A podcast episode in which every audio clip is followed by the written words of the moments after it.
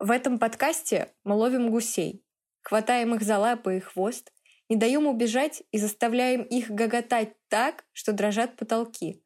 А гуси наши не простые пернатые, а самые настоящие ценные мысли, которые мы бережно сохраняем и доносим до вас, дорогие слушатели. В этом подкасте политолог и творческий человек Ангелина Картунова беседует с актерами, блогерами и юмористами как о заковыристых философских вещах, так и о хорошо знакомых каждому житейских вопросах.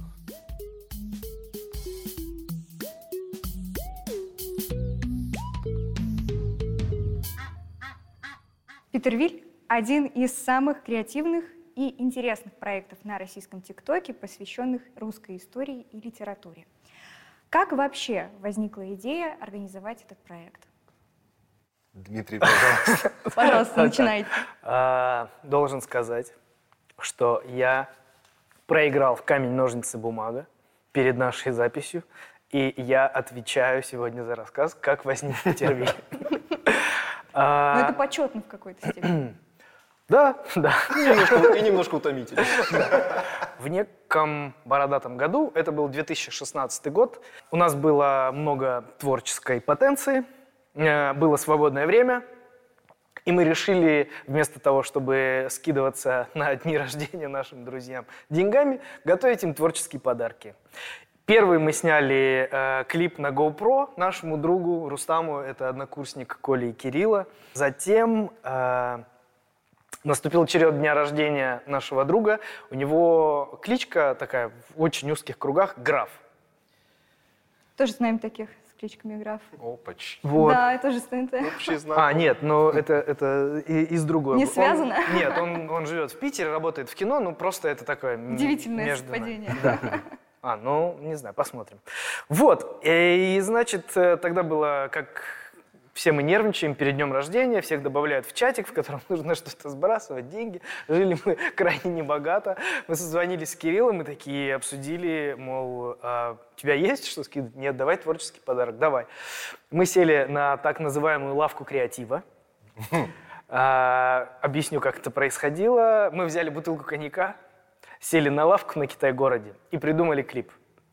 Обзвонили всех наших друзей, которые так или иначе имели отношение а, к съемкам, музыке, а, актингу и прочее, прочее, прочее. Собрали команду и сняли первый клип, в котором а, были наши старинные выражения, словечки, усы, дворянские костюмы, дворянские, так сказать, интерьеры и прочее, прочее. Там было что-то и современное. Финал. Э, Кирилл поехал, финал клипа, Кирилл поехал снимать э, к нашим друзьям в бар 1703, там, где версусы э, проходили. Вот, и, собственно, специально отправился в командировку из Москвы снимать клип. И когда мы посчитали, мы подумали, да, было бы проще скинуться на день рождения, чем снимать клип. Но тогда, собственно, и возник Петервиль. То есть, получается, вы собрались снимать клипы. Насколько я знаю, в одном из интервью а, Кирилл говорил о том, что он, в принципе, настаивал на том, чтобы делать клипы и такие исторические ролики. Но получилось так, что вы сняли один ТикТок, он залетел, и с этого началась творческая эра Питера А, Вилля. это началось чуть позже. Я говорил сейчас о 2016 Мгм. а, годе, правильно сказать.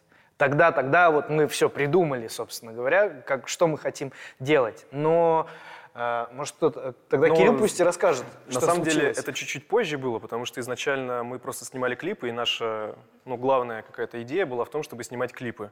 Потому что мы придумали такой, грубо говоря, старый рэп, где мы использовали, как Дима сказал, словечки всякие вкусные, но при этом в оболочке популярной, которые заходят молодежи, и не только молодежи. Ну, в общем, рэп был популярен, очень сильно популярен, и нам нравится.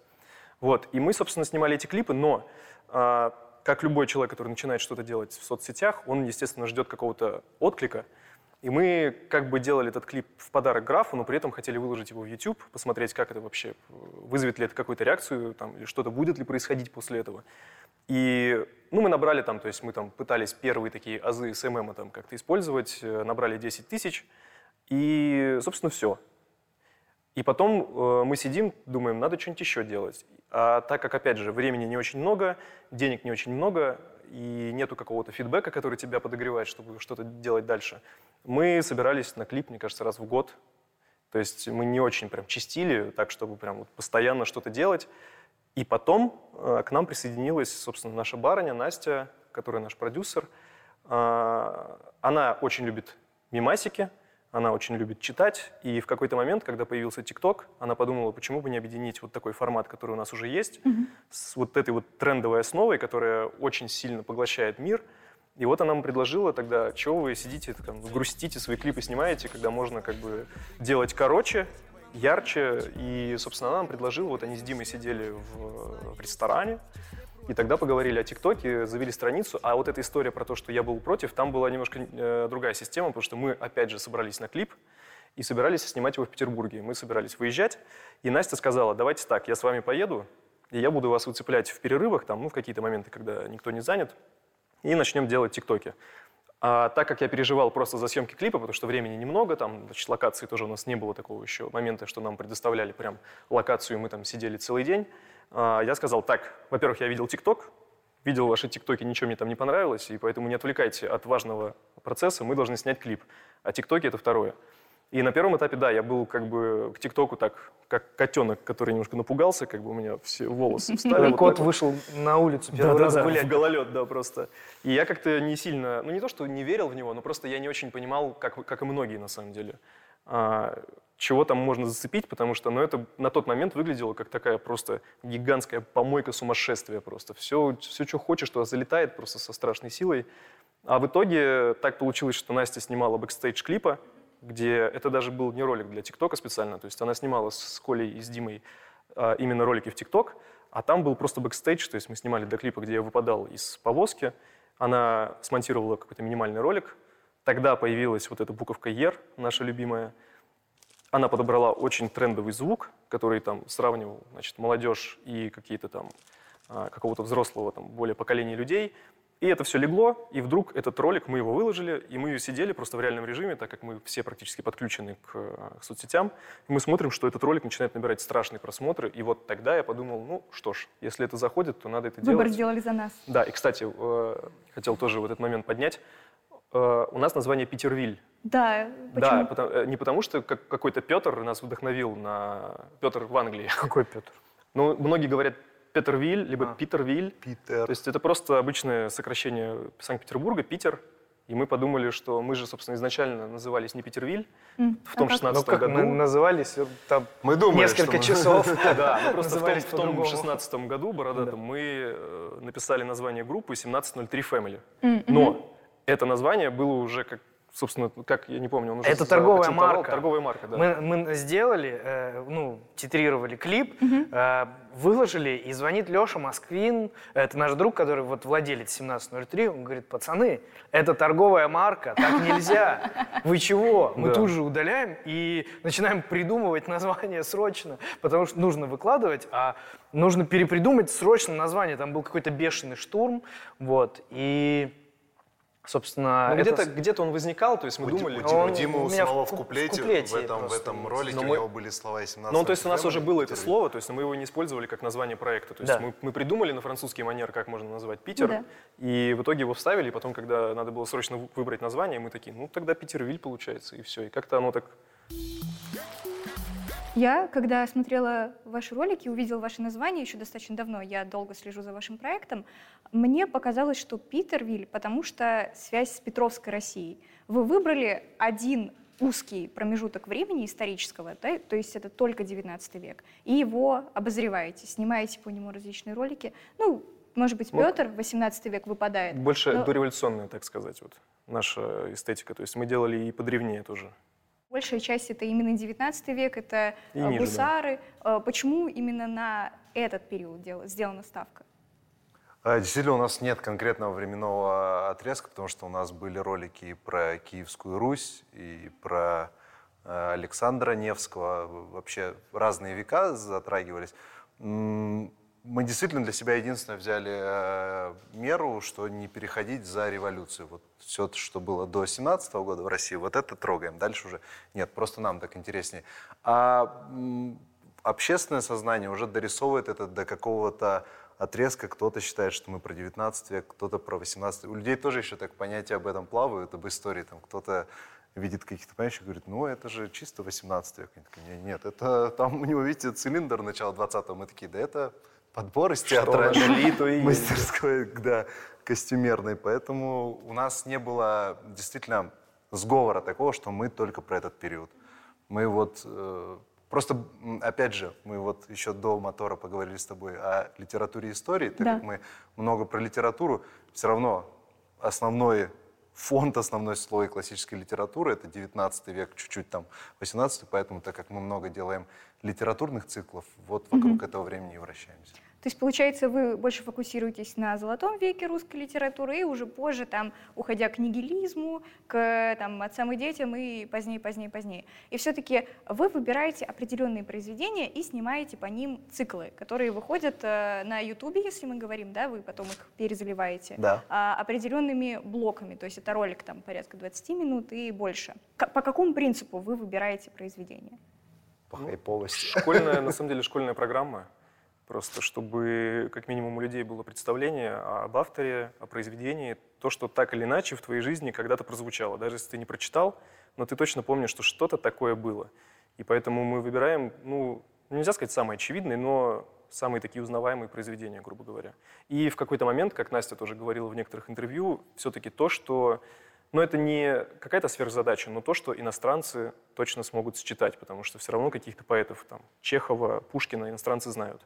Соответственно, ну, Достоевский тот же самый. И Тургенев, я не знаю, насколько там он популярен, но тем не менее. То есть это имена, которые известны, поэтому, в принципе, и в России узнаваемые, и за границей тоже. Вообще русская литература, она же самая, наверное, трагическая среди всех э, международных литератур. В ней больше всего тоски, печали, один Достоевский чего стоит. Не становится ли сложно придумывать ролики юмористического характера, не а, вычищая смысл произведения? Например, когда мы говорим про Обломова, да, вот он забавный, он лежит на диване со своими этими э, рассуждениями, но по сути у него очень много таких глубинных, тяжелых переживаний. Не создается ли у вас ощущение, что вы делаете некоторую гротескную картинку, по сути лишая смысла само произведение? То есть а, ваши зрители смотрят на картинку, но не понимают сути произведения.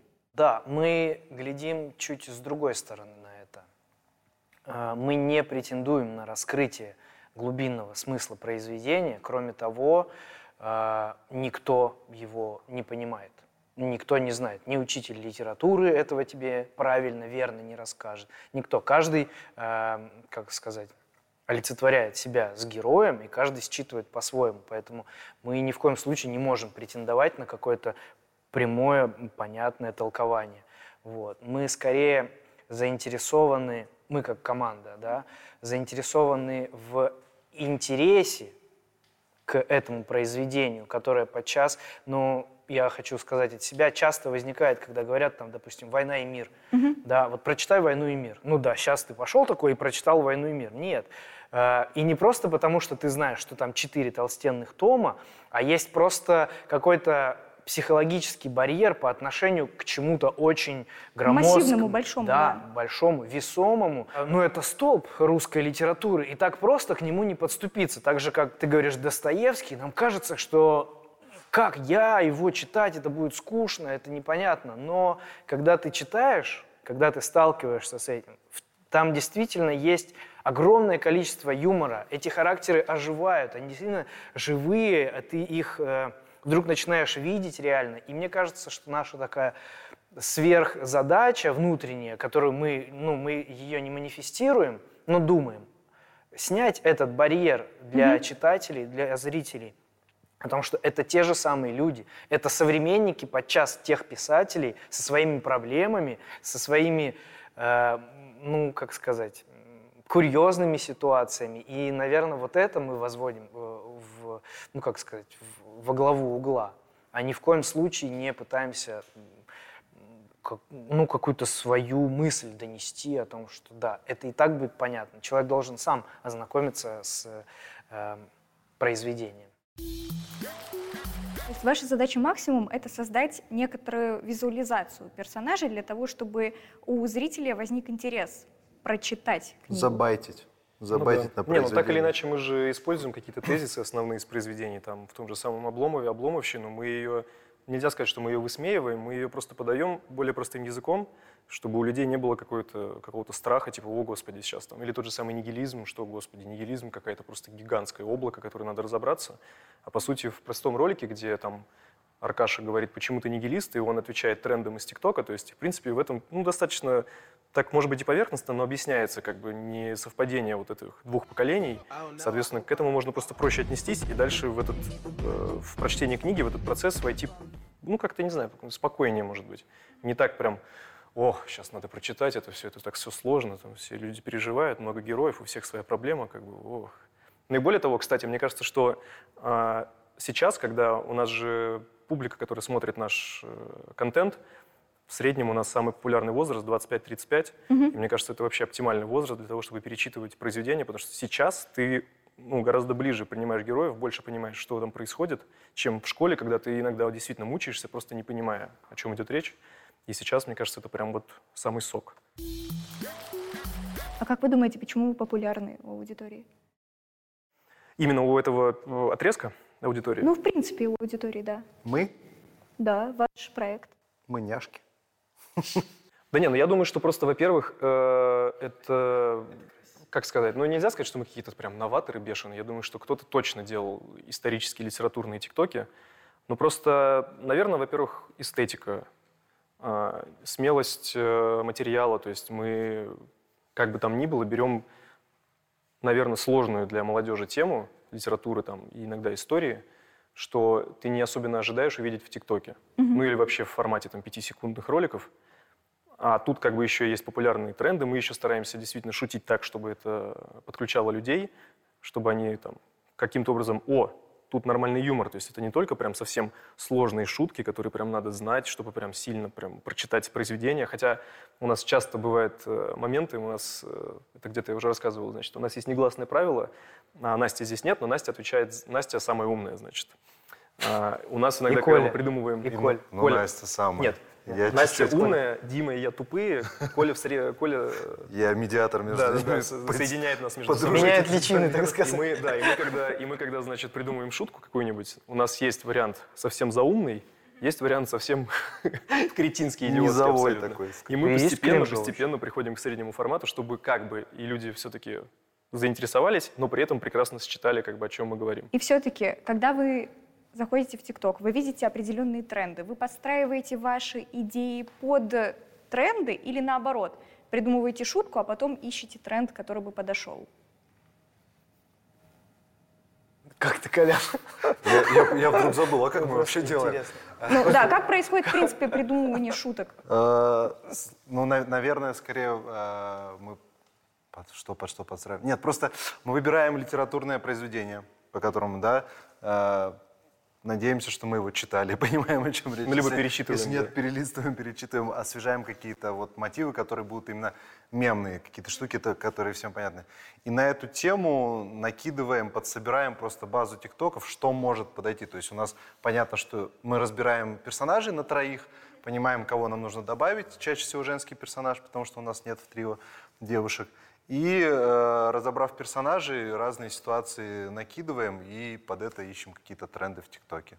То есть получается такой процесс, что сначала идея, потом уже ее воплощение в виде а, трендов и звуков. А не бывает так, что вот вы придумали шутку, и нету подходящего тренда, и получается, что ее приходится просто убрать. А тут важный момент, ты сказал, что придумали шутку, а шутку мы обычно еще и в конце придумаем. То есть мы придумываем не шутку, не конкретную миниатюру, там, не знаю, репризу. Мы придумываем какую-то ситуацию, то есть связанную с этими персонажами. Об- Обломов ленивый, он любит диван, он зовет Захара. Вот такие ситуации. И вот что под это может подойти. И потом уже, когда все снято и смонтировано, порой потом уже додумывается конкретная шутка с формулировкой. Мгм, поняла. Вот, но так как ты сказал, тоже бывает. Иногда просто есть, или мы думаем еще про какую-то тему, э, про какую-то тему, про какой-то цикл, и вдруг кто-то из нас увидел классный ТикТок и просто скидывает всем ролик, говорит, хочу этот, еще не знаю как, но хочу это использовать. Вот это надо делать. Ну да, надо сказать, что у нас помимо литературных циклов мы не всегда, то есть там придумываем какое-нибудь произведение и все, по нему снимаем. То есть у нас э, есть там блок крестьянский, например. Мы берем рубахи там, и едем куда-нибудь в красивую локацию, и под крестьян берем какие-то там звуки, тренды. Также там вот, гусарские тоже тиктоки, также дворянские. То есть это не обязательно привязано прямо к произведению постоянно. То есть что-то что-то витает, и мы такие, ну здорово там. А иногда бывает, там у нас действительно есть идеи, которые вот хочется сделать, мы уже придумали, и мы просто делаем тогда этот звук сами. Пытаемся создать тренд, который потом пойдет по, по ТикТоку, но не сильно это получается, но тем не менее, как бы шутка так, как таковая не выпадает все равно. И все-таки была изначально цель образовательная или популяризаторская, то есть для того, чтобы привлекать внимание к литературе? Или это было сначала игрой, которая переросло во что-то большее, связанное с какой-то, ну, не могу сказать, что миссией, да, но креативной идеей, полезной для интеллектуального развития? Второй вариант. Я думаю, что это и сейчас связано с игрой, и не могу сказать, что мы взяли на себя какую-то миссию образовывать. И это было бы неправильно. Вот.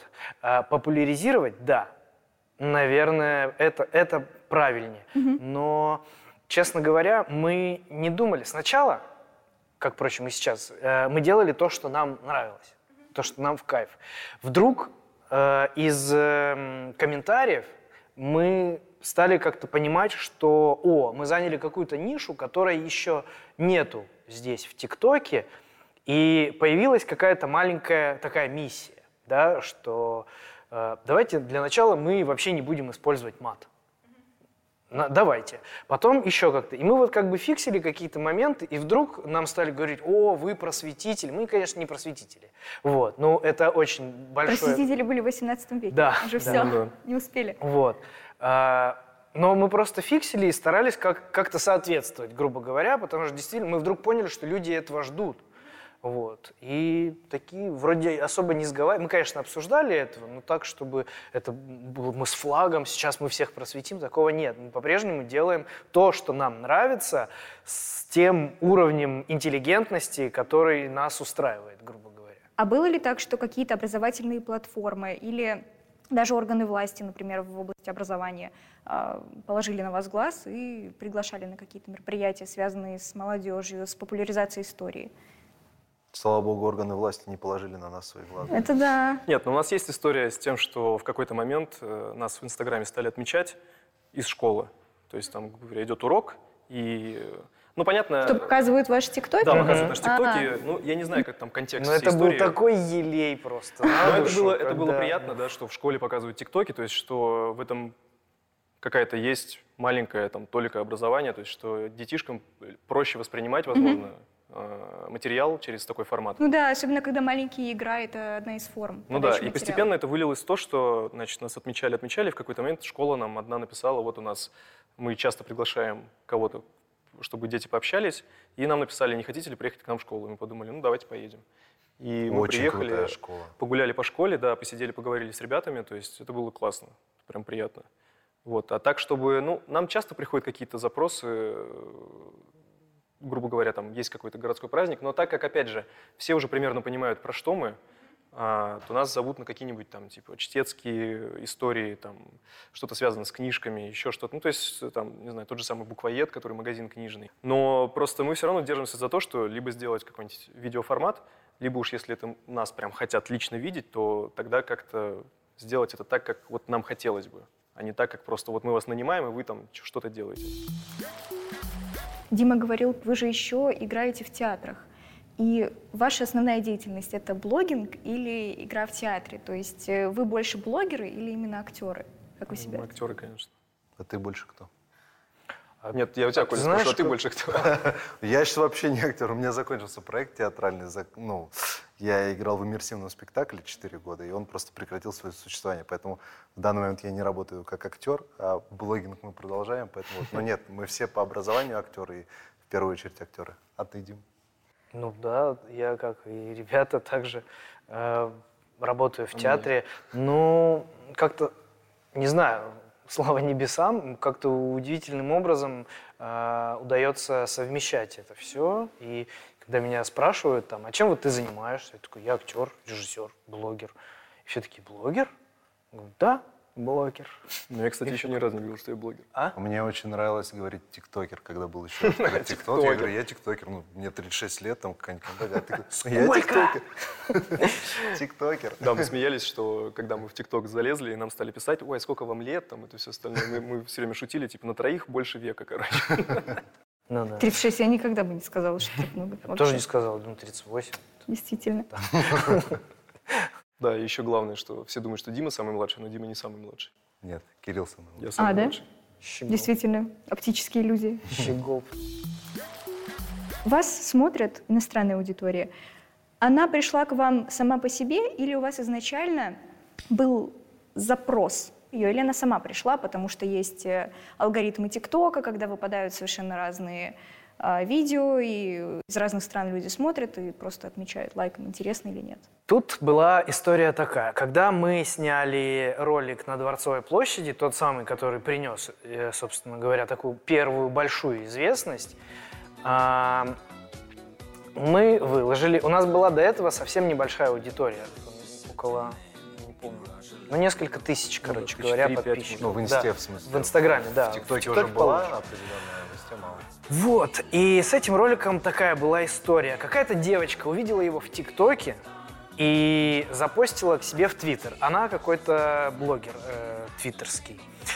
Ролик начал вируситься а, по Италии, потом по Европе, потом по всему миру, потом как-то вдруг началась какая-то такая активность, многие стали писать, и тут в директ приходит а, портал 9gag, у которого Мгм. был на тот момент 65 миллионов подписчиков. Ну да, да. Вот, а он просит, спрашивает, можно ли опубликовать ваш ролик, присылает контракт. И вы понимаете, золотой час Нет, настал. самое Мы сначала смешное, мы не вообще понимали. не считали. Мы просто такие, Мы не- типа, ну здорово, выкладывайте, типа, И подписали. нет, и потом они после этого присылают контракт. Мы такие, а что так серьезно-то? Типа, да, нам не, нам не жалко. Они присылают контракт, что мы не против, что они под- ну, напишут, что это мы, все, воспользовались. Мы такие, ну окей. Они такие, хорошо, завтра опубликуем.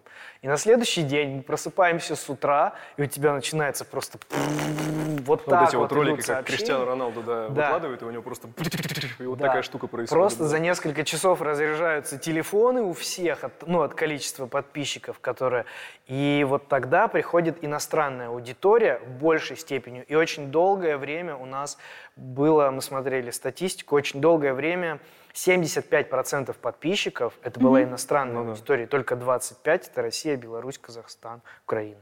Ну, то есть запроса изначально не было. Мы просто делали как хотели, и вдруг этот ролик, за счет того, что это звук популярный стал э, и на Западе, и в Европе, просто это блогер, который, которого зовут Кейл Браун, мы, мы на него подписаны, он клевый парень, как бы он смешные делает танцы, и мы, собственно, вот тогда увидели этот э, танец его, подумали, ну так мы же можем его переиграть на свой лад, как бы, то есть мы там не учили один в один хореографию, мы какие-то движения запомнили, взяли костюмы, подумали, ну вот мы идем, собственно, снимать в Адмиралтейство, почему бы, проходя мимо Дворцовой площади, не снять ролик? И, собственно, мы там за пять минут его записали просто, и все, и пошли дальше. Ну ладно, забей. Все гениально просто. Очень часто бывает так, что то, на что ты не надеешься, оно потом выстреливает, а то, над чем ты очень долго работаешь, оно просто проходит мимо. Ну да, ну мы в итоге выложили, отметили его, он нам написал, типа, это, что он написал, beautiful. Beautiful. Beautiful, да. Так Главное, что, да, мы похвала. как-то так кайфанули, Поэтому что он нам ответил, У да. нас есть честный ответ, когда пишут «вы воры, вы Да, это украли». отдельная история. Так, э, ну да, с этим мы долго не понимали. Нам все пишут, вы своровали этот человек. Мы не воровали, так работает ТикТок. Мы долго объясняли, и мы всегда, когда э, воруем у кого-то тренд, мы всегда отмечаем человека, благодарим. Ну, там, может быть, не ну, всегда, потому что-то что неизвестно, некоторые тренды ты не можешь отследить, где начало вообще. Ну То есть да. Кто у кого взял, там, кто начал. То есть иногда приходят люди, отметьте вот этого человека, это он придумал. Мы такие, без проблем. сильвупле. Вообще особенность, э, в принципе, когда выкладываешь ролик в сеть, это коммуникация. Насколько я знаю, у вас достаточно высокий уровень коммуникации с вашей аудиторией. Вы много общаетесь с ними, много им отвечаете, пишете. Могут ли ваши зрители быть вашими соавторами? То есть они могут вам подсказывать какие-то сюжеты к роликам? Или вы как реагируете на критику, допустим? Вот попадаются там такие истории, какие-нибудь профессионалы, Очень много знатоков которые, истории. Слушай, ну по порядку отвечаю. Мне, вот сейчас свое мнение субъективное, мне кажется, что соавторами не могут быть наши зрители у нас. Ну, все-таки потому что у нас четыре головы, идет там мозговой штурм, если еще постоянно...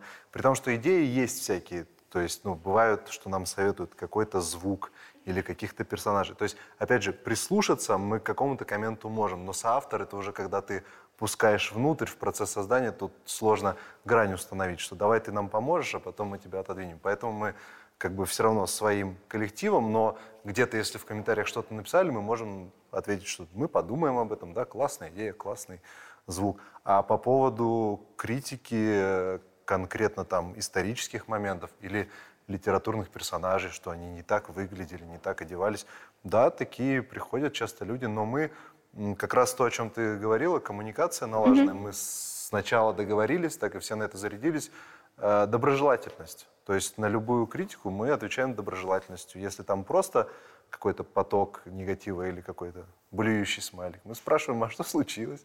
А что, ну, да, а что произошло? Если там конкретно говорят что-то там про факт или... Ну, бывает порой, что действительно там мы где-то какой-то ляп сделали. Исторические неточности, да. да.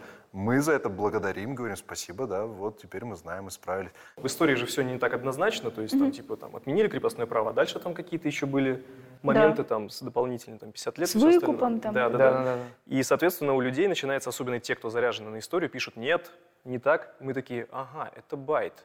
То есть если мы в следующем ТикТоке напишем официальную дату, то, скорее всего, кто-то будет говорить, что нет, а, там негативный комментарий, позитивный комментарий, это все еще комментарий, это актив, и значит, он будет развивать ролик. И мы пару раз так попробовали, выложили, значит, ролик, кинули туда дату, значит, и там люди просто... Мы такие, нормально, работает, хорошо. А вы не пробовали сделать определенную связь истории и литературы? То есть существует же, например, много социально-политических мыслителей, тот же самый Писарев, вот, если знаете, который, у которого есть целая статья про Базарова, когда он рассуждал о том, вообще, что за персонаж Базаров, почему он стал популярным, почему он так понравился молодежи. Не было каких-то идей сделать некоторый мостик? То есть не делать разрозненные тиктоки там, про Петра Первого и потом про Обломова, про Базарова, а как-то связующее звено какое-то ввести, чтобы сделать некую такую творческую систему? Ну, у нас есть, мне кажется, такие ролики такого формата, но не такой тематики. Ну, например, там, когда мы делали вот э, ревизора, там есть фраза, что значит, Хлестаков на короткой ноге с Пушкиным, и мы сделали, что Хлестаков танцует с Пушкиным в одном кадре. То есть, мне кажется, это такой пока наш максимальный формат соединения автора, может быть, персонажа или какие-то такие вещи. Но так, чтобы мы там думали, так, а вот как вот этот человек говорил про этого героя, и мы их соединим в одном кадре, пока такого... Именно такой идеи не было. Вот сейчас на вскидку твое предложение кажется, что глубоковато. То есть ну, это, да. это круто, но э, здесь можно нас э, упрекнуть в все-таки формат ТикТока, да, он Но накладывает там, да, ограничения. Мы, мы как бы уже интуитивно чувствуем немножко как бы ресурс аудитории в это включаться. И есть ощущение, что в таком формате мы потеряем их по дороге, пока не узнают, кто такой Писарев, пока почитают про него. И меньше каких-то ну, мемных вообще вот в общем поле есть каких-то крючочков, за которые можно зацепиться. Да, то есть человек отключится от пространства, пойдет гуглить, кто такой Писарев, потом вообще забудет про вас. Есть такой момент, как бы нам не хотелось все-таки толкать вперед литературу, чтобы люди больше кайфовали с э, произведений, все равно там есть какой-нибудь танец, который наберет, ну, в любом случае, больше лайков. И в какой-то момент, после того, как мы там, значит, поделали просто тиктоки, и вдруг бахнули литературный цикл, все такие, а танцы будут? Ну и потом тоже там разные персонажи, разный формат волосатости на лице, там у кого-то усы, у кого-то бакенбарды, и все такие, что? Где усы? Да, обязательно кто-нибудь придет в комментарии, где, где есть классный цикл, классные шутки, да, классный да. образ, кто-нибудь, верните усы. И мы такие, ну не могут все быть в усах, как бы. Мы все равно стараемся какую-то там эстетику сохранять, но тем не менее, как бы все равно людей привлекает что-то простое, где не надо максимально там как-то рассуждать, поэтому если мы будем объединять какие-то прям сложности в одном ТикТоке, который длится там от 5 до 15 секунд, ну это будет сложновато, конечно. Все-таки ваш формат — это развлечение с антуражем, с этерическим антуражем, потому что антуражность — это одна из ваших, наверное, ключевых ну да, э, очень прикольно Настя как раз сформулировала. Есть такое понятие, как э, edutainment. Это, а, да. Вот, это, наверное, я думаю, что мы где-то... Обучаемся, вот развлекаясь. Да, да, я думаю, где-то мы в этом поле, да, находимся. У вас же особенность э, вашего проекта – это антуражность, то есть у вас есть характерные подписи по революционному стилю, написанные с угу. ерами, с другими буквами. Которые... Только с ером. А, только, только одна? Это еще одна претензия зрителей. Почему, Те, да, почему те, только кто одна? Шарят, они как историк спрашиваю, почему одна? Либо пишут неправильно просто потому, что не понимают, почему твердый знак на конце, либо те, кто знает дореволюционную азбуку, говорят, что где, где другие буквы. Но мы просто объясняем, что мы фанаты буквы «Ер». Мы выбрали ее, любить, воздвигли ее на пьедестал и ей приносим дары. Так или иначе, как бы мы там везде не отвечали на комментарии, то есть это самые популярные наши ответы вообще везде, во всех соцсетях. Мы любим только букву «Ер» на все вопросы, а где это, где то, а почему так, а почему так. Мы не ходим в усах постоянно, ну, либо пишем там, а где усы, я говорю, переползли в бакенбарды, либо там спрятались в волосах, ну, то есть какие-то тоже вот эти штуки. И по поводу тоже воров, мы говорим, ну, это тренды, ребята, это тренды, надо это понять уже, признать, как бы, и все, и не переживать по этому поводу. А еще одной особенностью вашей антуражности является локации, в которых вы снимаете. Я часто вижу, что у вас идет даже благодарность какому-нибудь историческому особняку или э, дворцу, где вы снимаете. Почему вы выбрали вот такой сложный путь, чтобы договориться с э, теми, кто руко- руководствует э, этим э, особняком, пойти там... Я знаю, что нужно подписывать всегда очень много бумаг, что вы там ничего не испортите. Там... Не, не всегда, кстати. Не? подписывать. Короче, все вообще ну, по-другому у нас. Что касается ухода от съемок дома на стене, это не круто. Мы когда-то решили, что это не круто сниматься дома у стены для нас, не для кого-то. А если Кто-то- студия с историческим антуражем? Ну, Подходит? Пожалуйста, мы снимались даже в этой. Да. До А, переделки. Да, да. В- Просто решили, что круто, мы можем себе позволить запариться, но позволить себе уехать и поснимать у стен какого-нибудь там Суздальского Кремля, например. И это была вот, собственно, наша первая такая тикток-экспедиция мы их потом. После этого мы решили, что так и нужно продолжать. Потому что мы понимаем, как это работает, мы все снимались, мы понимаем, что нужно для этого делать. А, И это стало частью наших, нашей и такой изюминки. Сниматься на, в натуральных, э, так сказать, помещениях. Там, ну, В естественных локациях, Да, исторических. вот, спасибо большое. Ну а про дворцы, это просто действительно нам повезло с людьми. Потом появились люди. Да, у нас не было никогда такого, чтобы мы кому-то писали. Писали слово, а Ну, потом были появились моменты, люди. когда мы писали в студию, там хотели получить какую-нибудь скидочку и так далее на тот момент. А потом просто нам написали, приезжайте снимать у нас, а приезжайте снимать у нас. А вот мы вообще там музейное агентство Ленобласти, а мы, значит, комитет по культуре Петербурга. Он говорит, у нас есть определенное количество объектов, которые вот в нашем ведомстве вы можете снимать там спокойно. И вот сколько мы приезжали в Петербург, под все циклы мы к нему обращаемся, он говорит, вот, вот это место можно. И мы просто с кайфом залетаем туда, снимаем, ничего не подписываем. Даже бабушки, которые сидят на этажах, там они такие довольники, все сидят, такие, что снимаете, а где будет выходить, а когда смотреть премьеру? Мы такие, в ТикТоке. Такие, надо скачать ТикТок тогда, елки. Снимали в Приютино. Сначала они так холодно довольно с нами. Приютино — это усадьба под Петербургом. Во Всеволожске, да. Вот. А, они сначала очень холодно, настороженно такие. Мы- я просил у них катушку для, ну, чтобы подключиться. Вот. Они такие, «А, ладно, короче, нашли нам катушку. Потом они стали там выглядывать, посматривать, хихикать, что-то подходить ближе, сами снимать. Потом, и в итоге нам разрешили немножко постоять на ковре, которому там, я не помню... Ну, Пара веков. Да, который плавно. помнит о Ленина еще, значит. Да, всех. там Пушкин ходил по этому ковру, они такие, ну, танцевать не будете? Мы такие, не будем. Не-не, просто постоим, просто Постоять можно. давайте». То есть, ну, мы не ведем себя как э, негодяи, и люди Ну. это, видимо, чувствуют, тоже приоткрывают Хорошая аура, позитивная. Ну Да. да, да.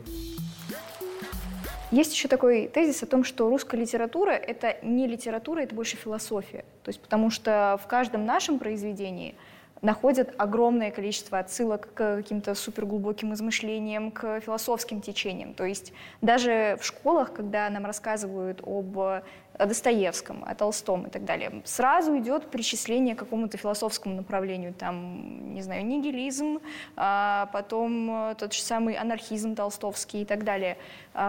Тоже вопрос, как вы думаете, почему именно русские люди, русские писатели, они стремятся к философствованию, к тому, чтобы все в 10 тысяч раз углубить. То есть нарисовать картинку не просто, а сделав ее еще более сложной. То есть э, делали здесь только в языке. Я последний отвечу, я не согласен опять. Ну, тебе есть что сказать? Дим? Хочешь что-нибудь сказать? Мне Потому что кажется, я сейчас разорвусь тирадой просто. тогда У меня есть- крикните бананы. У меня есть коротышка, которая сравнивает нынешнее время и вот это ощущение философии в драме. Хорошо, давайте я скажу быстро. Мне кажется, что э, такое отношение э, нас к нашей литературе, о том, что она такая глубокая и трагичная, связано с тем, что мы э, живем здесь.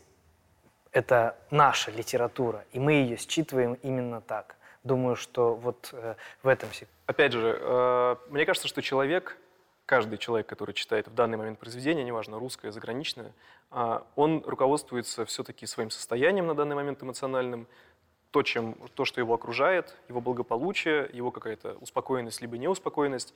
И тот же самый ролик на Дворцовой, например, который выложили, я не помню, два года назад или где-то, Мгм.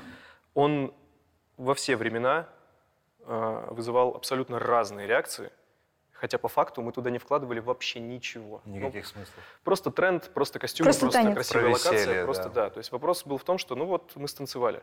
Дальше люди пишут там просто одну теорию, потом другие люди другую теорию, потом в связи с последними событиями там опять же гигантское количество новых каких-то тем появилось, которые э, никто не закладывал. Я думаю, что в большинстве случаев, скорее всего, но может быть я ошибаюсь, не так уж прям автор закладывал что-то такое прям гигантское философское. Я думаю, что это уже пытаются вычитать люди, которые в данный момент находятся с этим произведением в определенном своем состоянии эмоциональном, и что-то оттуда в себе начинают откапывать, и поэтому так происходит. Вот. Это пропускают через себя. Ну, грубо говоря, да. А какие книги вы сами любите читать? Есть любимые книги? Не согласишься? С книгами? Я ненавижу. Не, я отвечу про любимые книги, я просто все равно вдогонку А, к предыдущему туда, да, вопросу, да, да. А, у меня Я забыла, что ты против. Да, да, да. Я решил забыть, что ты против. А, Ты меня- сейчас разразишься, и вообще будет страшно. Меня в последнее время очень э, живо беспокоит эта тема. А, вот в, в самом вопросе, который ты задавала, несколько раз прозвучало слово «особый», что типа особая литература, а особый там как-то формулирует Ну, мысли. специфический. Вот специфически он, наверное, лучше для меня сейчас. Просто вот э, я коряво про это пытался говорить в предыдущем опросе. Мне кажется, что нам, это мое мнение, пожалуйста, не судите меня. Мне Хорошо, кажется, что нам нужно избавляться от ощущения особости. Особый путь, особая страна, особые люди, особая литература. Я в этом как раз согласен и с Димой и с Кириллом, что если бы мы жи- жили в Германии, мы бы думали, ну ничего себе, у нас Гёте и Шиллер, Немецкая там классическая просто философия еще. такая философия, просто с ума можно сойти. Если бы мы жили в Англии, мы бы углублялись в их произведения. А здесь нам это ближе, у нас века тут отсылок культурных и все это. Но именно ощущение себя как не такие, мне кажется, ну, от этого надо избавляться. Э, Все, все люди, и народы, и нации, и страны действительно разные, но не в том плане, что кто-то какой-то особенный, вот он, у него и литература глубже, у него и мысли там побольше. Типа, надо считать себя такими же, как все, такими же, как соседи, как ближние и дальние, со своими особенностями, но не, не считать, что типа вот я какой-то не такой, как все. Вот. Какую могли бы порекомендовать из недавно прочитанных? Вот такую, что... Сейчас я порекомендую. Давай. Книжка, значит, э, называется она «История России в 14 бутылках водки». Вау. И там все об алкогольном бизнесе России. Это дико интересно. А, я видела у тебя в сторис, да. Да, там просто кровища, э, эпоха, ну, 90-е, там, 80-е и так далее. Книжка просто бомба. Это нон-фикшн, ну, не художественная литература, но книжка огонь. Вот что я сейчас рекомендую почитать.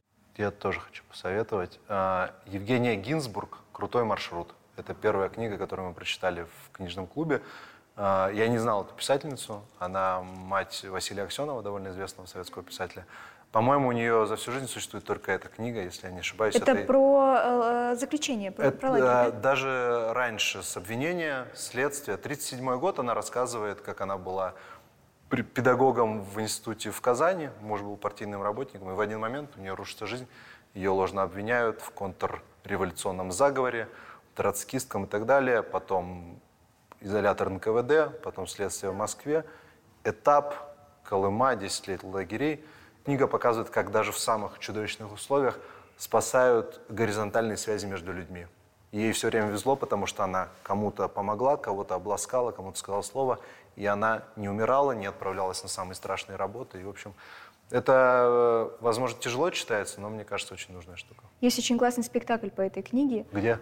Э, Я точно не помню где, но там играет Лия Хиджакова. Она играет подругу Евгении, когда они были в заключении, которая сошла с ума, которая не смогла выдержать эту обстановку и ходила даже дважды, но это было давно. В году в 18 не знаю, есть ли сейчас этот спектакль, но именно он, конечно, меня поразил. И после этого я прочла. То есть я сначала увидела спектакль, а потом книгу. Неожиданное попадание, совпадение. Класс. Теперь вопрос, касающийся ваших планов на будущее. Какие еще циклы вы бы хотели снять? Кого бы еще хотели сыграть?